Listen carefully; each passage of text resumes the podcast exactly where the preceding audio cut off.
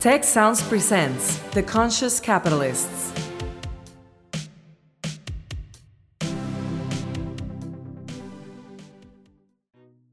Hello and welcome to The Conscious Capitalists, hosted by two of the co-founders of the Conscious Capitalism movement and co-authors of the Conscious Capitalism Field Guide from Harvard Business Press, Raj Sasodia and Timothy Henry. Each week, this podcast covers current events and business news and Raj and Timothy's latest thinking on what it takes to build a conscious business. For more information and notes from the show, go to www.theconsciouscapitalists.com. And now, Raj and Timothy. Hello, everyone, and welcome to this episode of The Conscious Capitalist with myself, Timothy Henry, my partner at Making the World a Better Place Through Business, Raj Sasodia. Last week, we spoke about the journey that Gervase Warner took Massy Group, the largest business in the Caribbean basin, on to become a conscious business.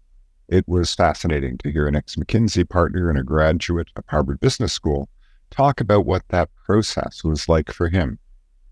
This week, we dive into what is probably the most meaningful dialogue that Raj and I have had on this podcast. First, Gervase talks about his own journey and how he grew to become a conscious leader. In the second part, we jumped into what is frankly an important dialogue that needs to be had. We talk in a very candid way about race, trust, and belonging in the workplace, and the role that a conscious leader has in creating a healing organization. We hope you enjoy this episode, and we hope you are as touched by it as both Raj and I were. Let's start with your childhood. You know, one of the things that attracted me or drew me to you is I have a little bit of roots in that region. Right, we lived in Barbados when I was 7 years old, from the age of 7 to 9, and I had never been back in all these years. And when I met you a few years ago in St. Louis, and you were visiting Barry, so we had that instant connection. And as I said, there's something about the Caribbean way of life and being that really attracted me to you. So tell me about your life growing up in the island of Trinidad. What was that like? Yeah, sure. Right. I'm very happy we were able to get you back to Barbados. And I hope that you don't stay away for quite as many years before we get you back again. Not an option. So I grew up in Trinidad. Interesting. My dad was, a public servant. He worked for the Industrial Development Corporation, which is a company that helped Trinidad and Tobago with different industrial estates and promote investment in Trinidad and Tobago. My mom was an interior designer, so we were sort of a decent middle class family. My father was the first in his family to go to university. He actually studied at Oxford. And so education was very important for us. And, doing well in school was that was number one. Sport, whatever thing, that was way down the list, So we grew up, kind of knowing that we were going to go to university was never a question. When my eldest, the eldest of us, my sister, reach university age, when you just picked what you were going to study and you went to university. It wasn't a question about if or it was about which one and what were you going to study. It really is the way that we grew up. We grew up relatively carefree. Trinidad was quite safe at the time, playing in our neighborhood, running around in hills. And, fortunately, I think because of my dad, we did a little travel. We went to the States a few times. I spent a year and a half, from ages 7 to 8, living in Boston. So that was an interesting experience. While he did an MBA at the Sloan School at MIT. Then we came back to Trinidad and, did high school in Trinidad. And I think that four of us, we were very tight as kids. I think that was turning university age, I started to have this kind of sense of wanting to have purpose. It was a very weird thing. Mm-hmm. And by the time I left university, I had discovered the book, The On-Purpose Person. So my friends would remember this. As a young person, I would often talk about purpose. And yeah, I think that part of what shaped me was like failing. So, I failed my way to where I am. I don't think that's huge, Gervase. So what was the name of that book? What was the book that On-Purpose Person. Oh, wow. I've never heard of that. Oh. Yeah, it's a little book, and it just talks about, you know, turning on, like every time you turn a light switch, are you on purpose? It's a delightful little book. Anyway, Raj, my childhood, as I said, I think the real formative things that I do remember is that in Trinidad, we have this system that you do this exam called, when I do common entrance, at 11 years old to determine what high school you would go into. And, you know, my sister passed her first choice. My brother passed his first choice. And when it came to me, I didn't pass for my first choice. I passed for the third choice. I was in a school that I wanted to go to. I went to register at the school, and I don't know. This is the age at which, you know, like you remember big decision you took for yourself. I decided I'm in the line to register, and I'm not doing it. I mean, by the way, I cried for like days because I failed this exam, and I was embarrassed, and you know, all my other friends got in, and I was going to go to this third choice school. And I remember a friend from the primary school that I went with was in the registration line with me. And years later, he reminded me that this happened, that I was in the line and I turned around from the line and I went home. And I said, I'd do the exam over again. And I made a decision that I was going to be smart. That I was going to be on the top of the class. And so said, so done, I passed.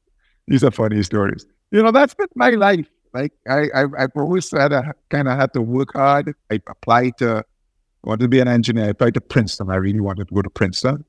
I applied to Penn, and I applied to MIT. I thought I had done very well in my A-levels. I did pretty decent SAT. I got rejected from two and waitlisted at Penn. So here was I again. All my friends went off to university.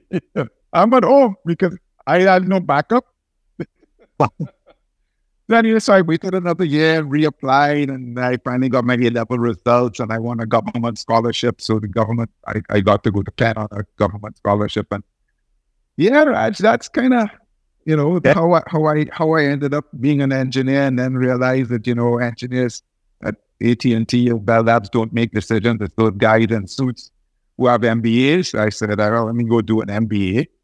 And I did an MBA, and I been in the search of meaning and purpose and consulting. This is like, you go around and help companies. I used to tell my kids, I'm a doctor for companies. That's my explanation of consulting. Nobody could explain what we did at McKinsey. And I was always, you know, great with people, brands, and love people, and, you know, going into business and working in teams and understanding the importance of sort of building relationships with clients. That's kind of what led me in this personal journey to be where I am today. And discovering your book was a breakthrough for me. So that's a little bit about my childhood. So, that's why I say I feel my way to where I am. That's great. So you went toward Pennsylvania, then you went to Harvard Business School. Yeah, and then at some point you came to the Caribbean with McKinsey. Right? You were heading up. I did. I had a big practice in the Caribbean with. So I was at McKinsey for 11 years. After 9 years, I moved back to Trinidad with my family and joined the Caracas office. And I was at that time working in Caracas, so Venezuela, Colombia, Puerto Rico, Dominican Republic, and a little bit in Trinidad. So I was lying around the English and Spanish-speaking Caribbean and what they call the Andean Pact, northern part of Latin America, doing various types of engagements for clients. And that was a very conscious decision to come back home in a way, that you wanted to be part of it. If you were to ask my friends, I would have really sort of had a purpose for myself from before I went to Harvard, which was to make a real contribution to the development of our Caribbean. And I always felt that my purpose in life was to be a part of helping our region, our people you know, move forward and develop. And that I always had a plan to return to the Caribbean. I was never tempted to stay in the States, or, you know, it was good for my career and it was helpful to pay off the loans. But as soon as the right opportunity presented itself, and I was always looking for the right opportunity. You know, moving my kids to grow up near their cousins and their grandparents, aunts, uncles was important. So they had a sense of upbringing like we had, and that was very important to us, my wife and I. So, yeah. And then this elite education that you had, especially in business, how did that gel with your purposeful way of thinking about life, which seemed you already had? Well, you know, like that reinforced shadow. I mean, you know, yeah, it's funny you asked that, Raj, because I was just on a McKinsey alumni, Bob Stilfell's the managing partner. That was, you know, a great idea to have this, you know, webinar, and where a number of the alumni would come in and talk about the film. And now when I joined McKinsey, and so I remember being interviewing, you know, the film was really just steeped in impact, and having impact with companies and impact on the planet and making a huge difference. And I mean, it was perfect, because, you know, the work we did was purposeful, and we tried to make sure that, you know, anything we did was substantial and significant for our clients. And so it really did speak to who I was and what I wanted to do as a professional. And yeah, you could do well, but more importantly, you know, I got great satisfaction from seeing our clients solve problems that they couldn't figure out before, or get things done, or unveil strategies or open up whole new paths for them that were before unseen. Getting clarity on issues where they were confused, that was hugely gratifying to me. As a place to work. So I think that McKinsey was very good at that, and I could really start to see how you could do good through business when I was at McKinsey. But I was doing it for a lot of clients that I didn't necessarily relate to, because they weren't from our region. And I had this real issue with the fact that A, McKinsey was so expensive, B, we weren't in the region at all, that, you know, in a place where I think we needed the most help, McKinsey wasn't present. You know, from a very junior, I was an engagement manager 2 years in, I'd go back to Trinidad and I'd talk to companies trying to find ways to bring McKinsey to the Caribbean. I'd been doing that from, you know, 2 years in at McKinsey, and eventually I got an opportunity to do it formally. And I was successful. I was able to bring McKinsey to the Caribbean. And a lot of hot clubs in the Caribbean now use McKinsey. They have an office in Panama, 200 people serving the Caribbean and Central America. And, you know, that was something the film didn't do before I started founding Payment down there. Mm. And then at some point you decided to leave McKinsey, and were you recruited into Massy? That too? No, I had to go find a job, Raj. What happened was, it was December 2003, my daughter's 10th birthday. And I had been traveling, you know, every week I'd fly out and spend from Monday to Thursday out, and come back in on Thursday, serve a client in Trinidad on Friday, or sometimes I have to go to an office in Bogota or Caracas. I started to realize that, you know, in 7 years, my daughter was going to go to university. I was pretty sure she wasn't going to come back home. And I wasn't around to be there during the week, help her with schoolwork and counsel her. And I just decided that Christmas vacation that it was time. I now needed to work in Trinidad. And so I went back after the Christmas vacation. I told my partners, you know, I decided to leave the firm. Like, what? We've been meeting 2 weeks ago, you left, we were all good. What do you mean you come back and you decide you're going to leave the firm? Yeah, I said, yeah, I'm going to leave in June, so we have lots of time to transition. And yeah, I was the leader of the work in the Caribbean, and, you know, started to have some success with a number of client situations. And 2 associate principals who are now directors at McKinsey, who in the window to become partners, and I sort of had to try to continue to make sure that they were ready. And I found the job. I found this job at Neil & Massey, and I worked at Neil & Massey because I loved the CEO. Bernard Doolal-Whiteway is a fantastic, fantastic human being. Smart, but gentle, caring, funny. Just one of those people who you respect and you just love to be around. I love this team. I met, people as a McKinsey consultant. I've done some workshops with them. I thought the team was smart people, good people, dedicated. It was one of the organizations where there was somewhat of a meritocracy. It was the family-owned business. It was the multinational organization where, you then a top off and then you can't continue to grow. And it was a big company. You could have real impact with this company. You could take this company places. You could transform a lot of lives, touch a lot of people in terms of the footprint of this organization. And that was really attractive to me. And he was looking for a successor, and he didn't have an internal successor. He thought that I might be someone who could succeed him. And that's how I came to be at Massey, now Massive. So, Gervase, as we round out this lovely conversation with you, I want to go back to the person. Recently, you went on a trip to Africa, to Nigeria, and also Ghana.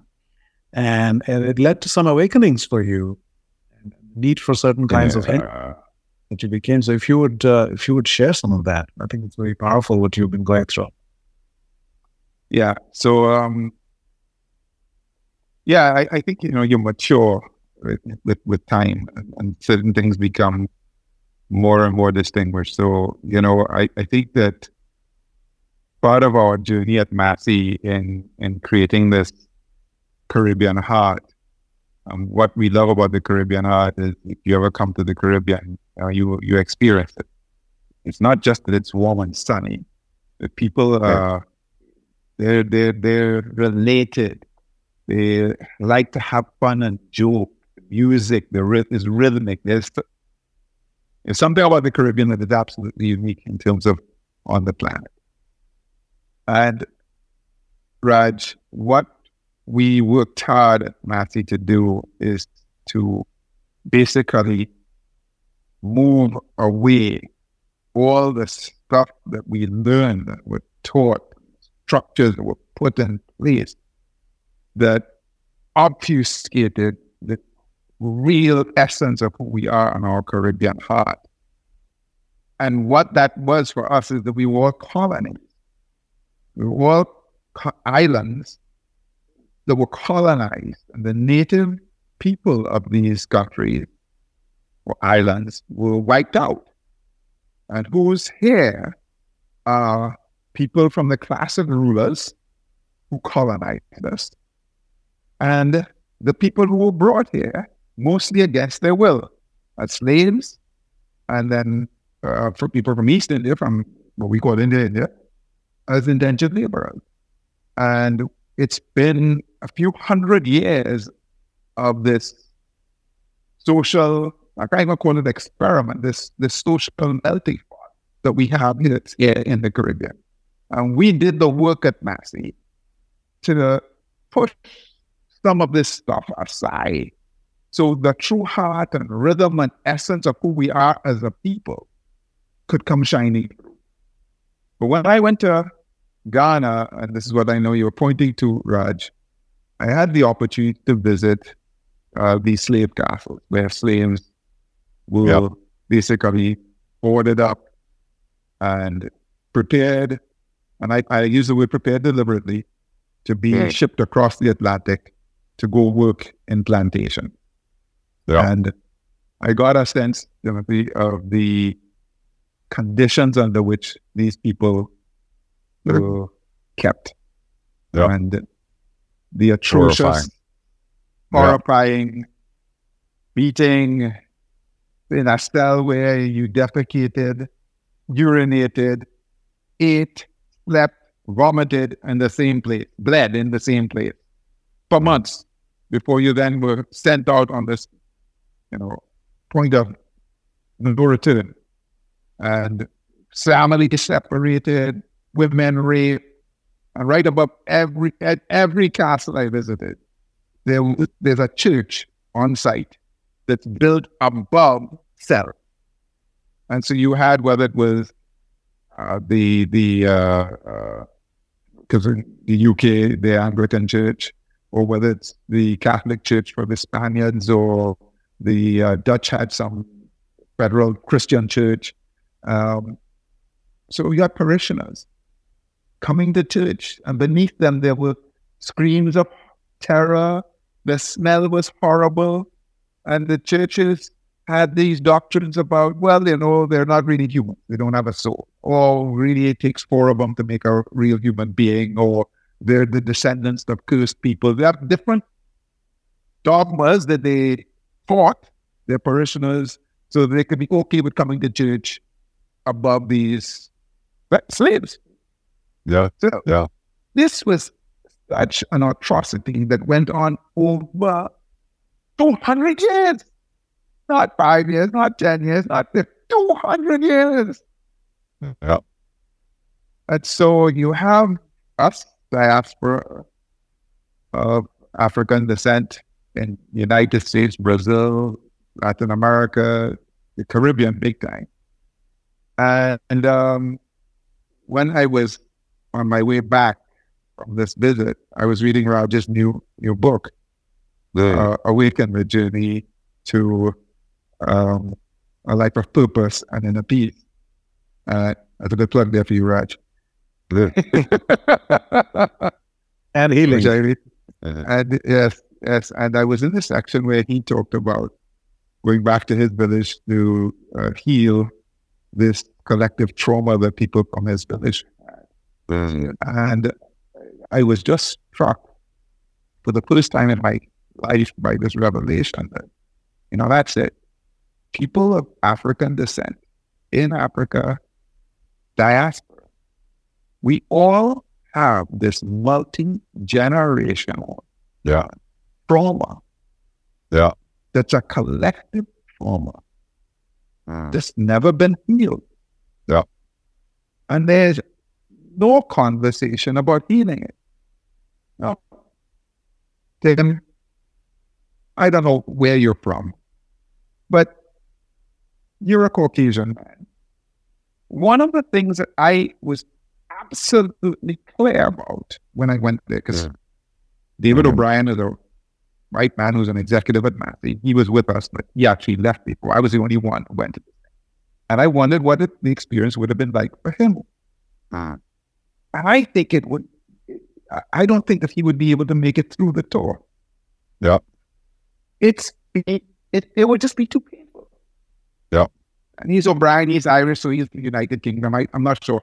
Because it wasn't every Caucasian, because, you know, they didn't have Danes and stuff that were there, but there was the UK, the Spaniards, the French, the Portuguese, you know, the colonizers from Europe.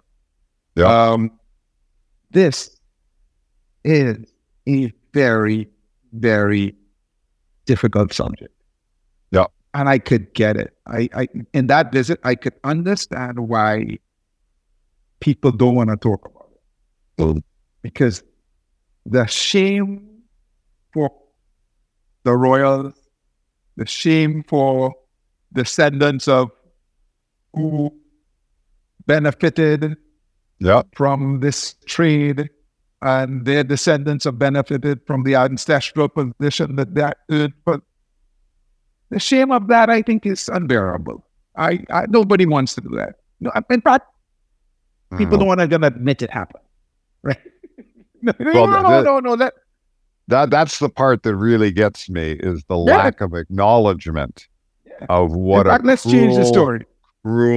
Cruel process this was. And then because they don't acknowledge the cruelty and the inhumanity of it, they don't want to begin to have a discussion about what the consequences have been for generations of people who have borne the brunt of this in their history, and then want to sort of say, well, that was 200 years ago. That wasn't us. Get over it. That wasn't me. Yeah, I mean, get over it already. Yeah. Yep. So the relevance to Massy and our organization is, we're a force for good, right? And there is this collective trauma, and it's out there. I can't unsee it. Right? I now acknowledge it.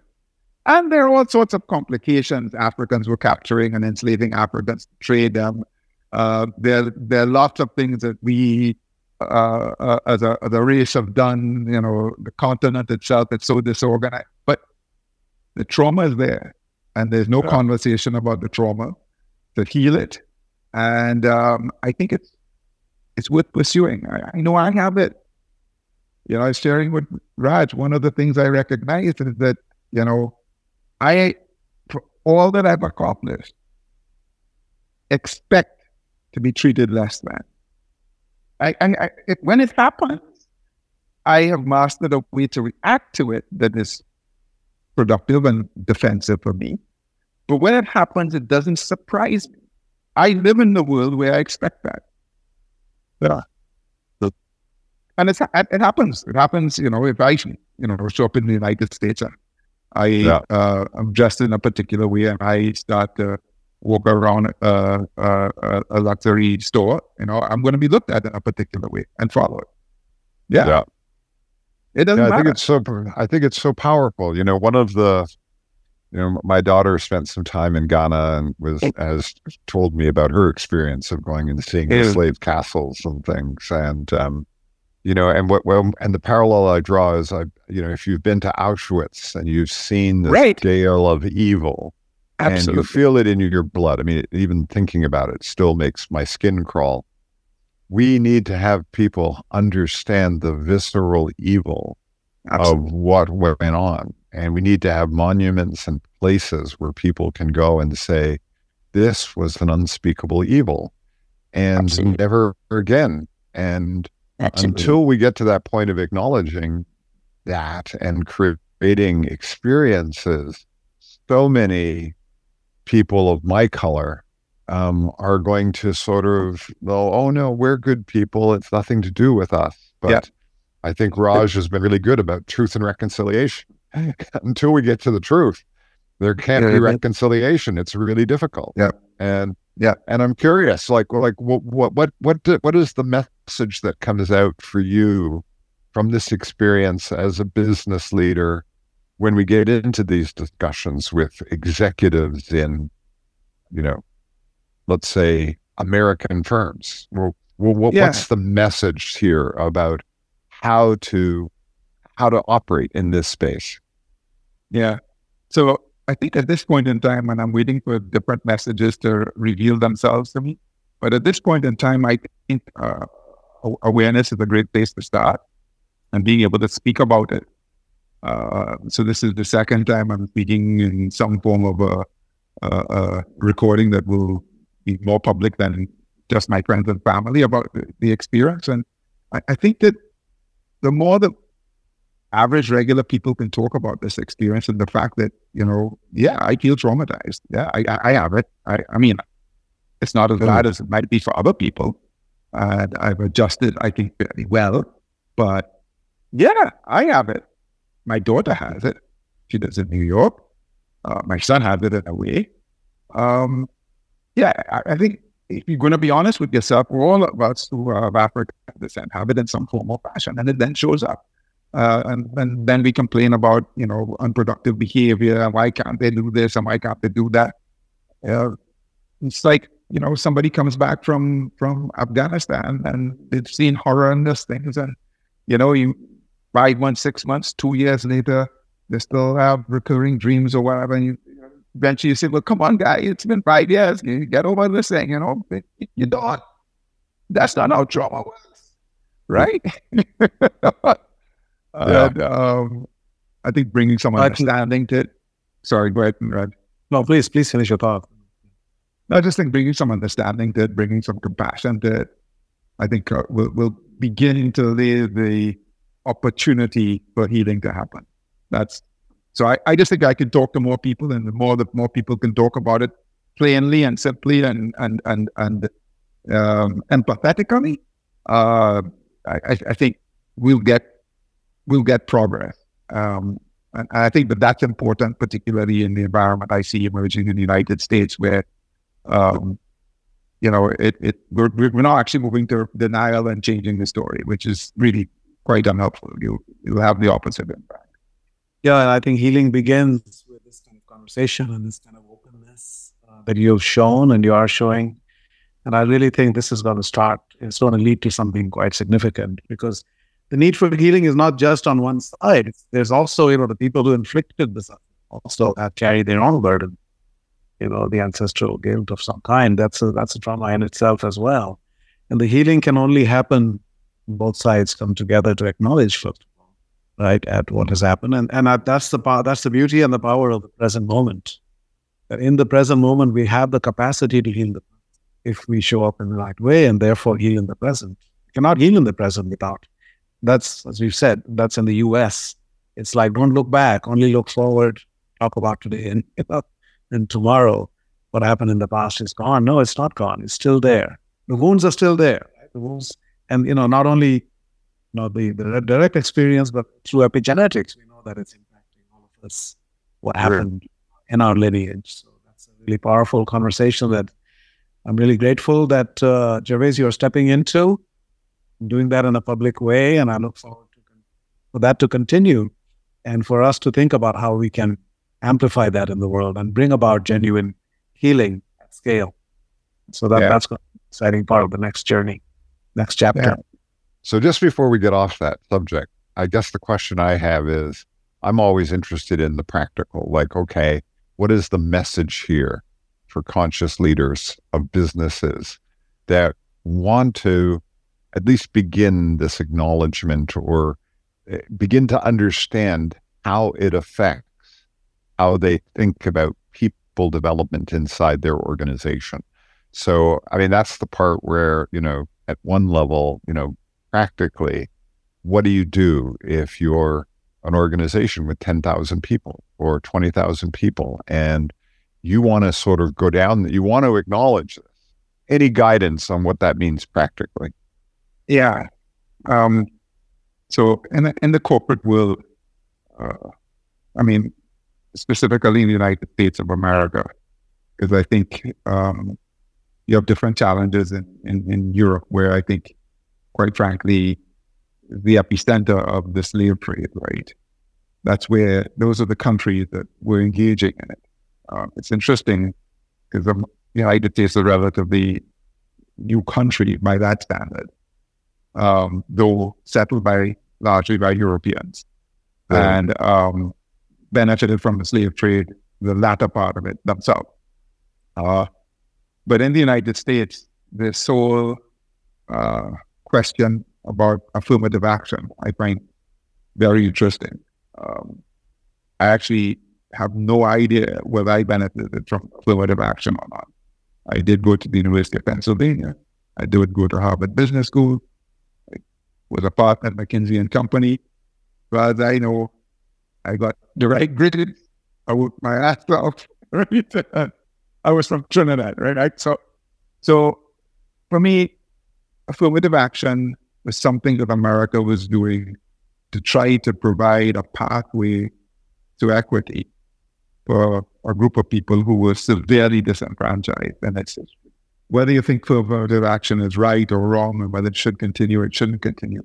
If you're in the corporate world and you're reflecting on your diversity program, I think it's really important as a corporate leader to recognize that there is this group of people who are still carrying some form of trauma.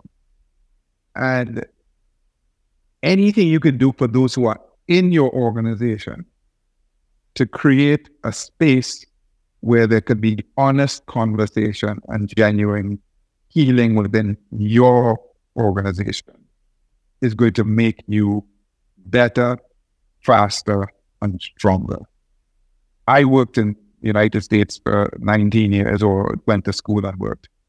And in any workplace, there is a strain between people of color, and the majority were Caucasian or white. Yeah. Some companies are better at it, but it's there. It's beneath the surface. We don't talk about it. No, some of my best friends are African-American, you know. But I think that journey, you create a safe space where you find that your team will become deeper, better, faster, closer, sharper decision-making, because it's just going to pull people into a conversation of authenticity that will pay dividends with them being able to be authentic in other places in the business that you could be missing out on. So I think it's an issue that if you wanted to actually use it to create a conversation that provided some healing in your organization, you would have significant dividends in terms of productivity, in terms of team morale, and the culture of your organization by actually being willing to go there. I love that. That's a beautiful, beautiful response. Thank you. Just so grateful for who you are and what you stand for, and most excited about what you will be doing going forward. So thank you so much. We know you're going to be at the Conscious Capitalism CEO Summit this year. I look forward to it. Again, thank you so much for joining us today. Well, thank you. Thank you so much. And a big thank you to our listeners. And if you've enjoyed today's show, please go over to Apple iTunes or podcast and leave us a rating and give us some feedback. And wherever you're listening to it, hit the subscription button. And special thanks to Tec Sounds for their production and to Tecnológico de Monterrey for their sponsorship of this program. Thank you all, and we'll see you next week.